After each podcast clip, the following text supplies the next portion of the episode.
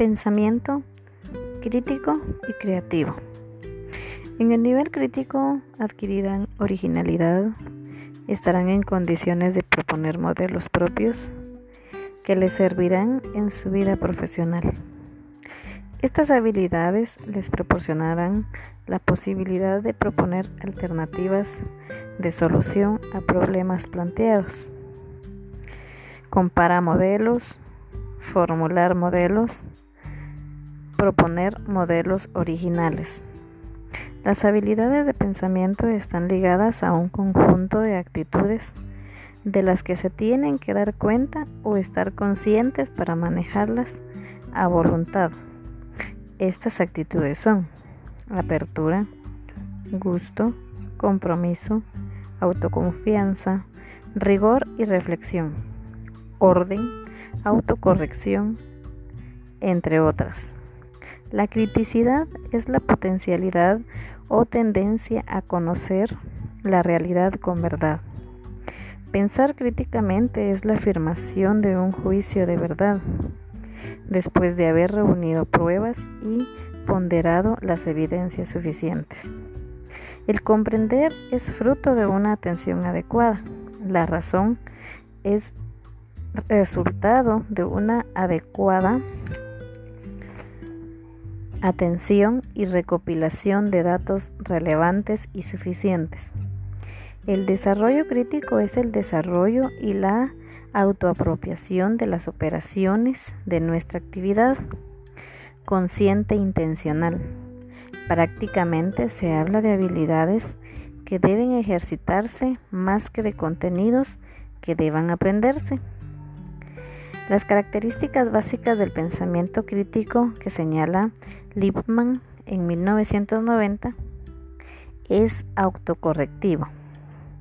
Dice que esta característica es capaz de corregirse a sí mismo, de aceptar y reconocer fallas o errores en el proceso. La segunda característica es que es sensible al contexto. Esto quiere decir que comprende las condiciones, las circunstancias y a las personas y es capaz de identificar el momento y la manera adecuada de manifestarse de manera constructiva. La tercera característica es que se refiere a un parámetro. Esto quiere decir que sabe claramente señalar e identificar en qué marco se hace una afirmación. El pensamiento crítico cuenta con dos fases, componente destructivo y negativo. Dice que las habilidades críticas son aquellas que permiten un procesamiento aún más fino, son útiles para pulir, refinar y perfeccionar una tarea.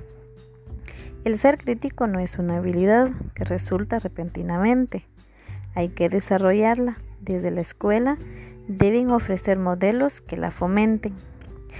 Para el desarrollo de las habilidades críticas se recomienda utilizar situaciones peculiares como analizar cuidadosamente, plantearse interrogantes y responderse de forma original.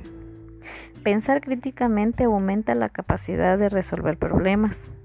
Las habilidades están sujetas o dirigidas al juicio y esto se basan en criterios Así que los criterios son fundamentales en todo pensamiento crítico. El pensamiento crítico tiene que ser un pensamiento basado en criterios.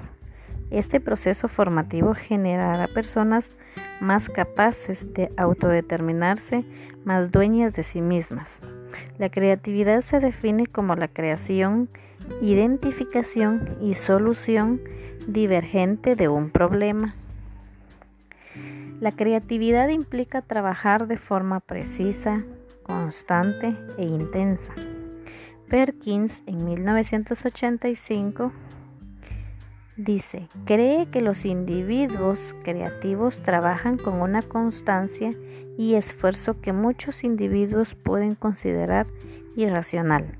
La creatividad exige un locus interno más que externo, es decir, romper estructuras sin temor a ser juzgado.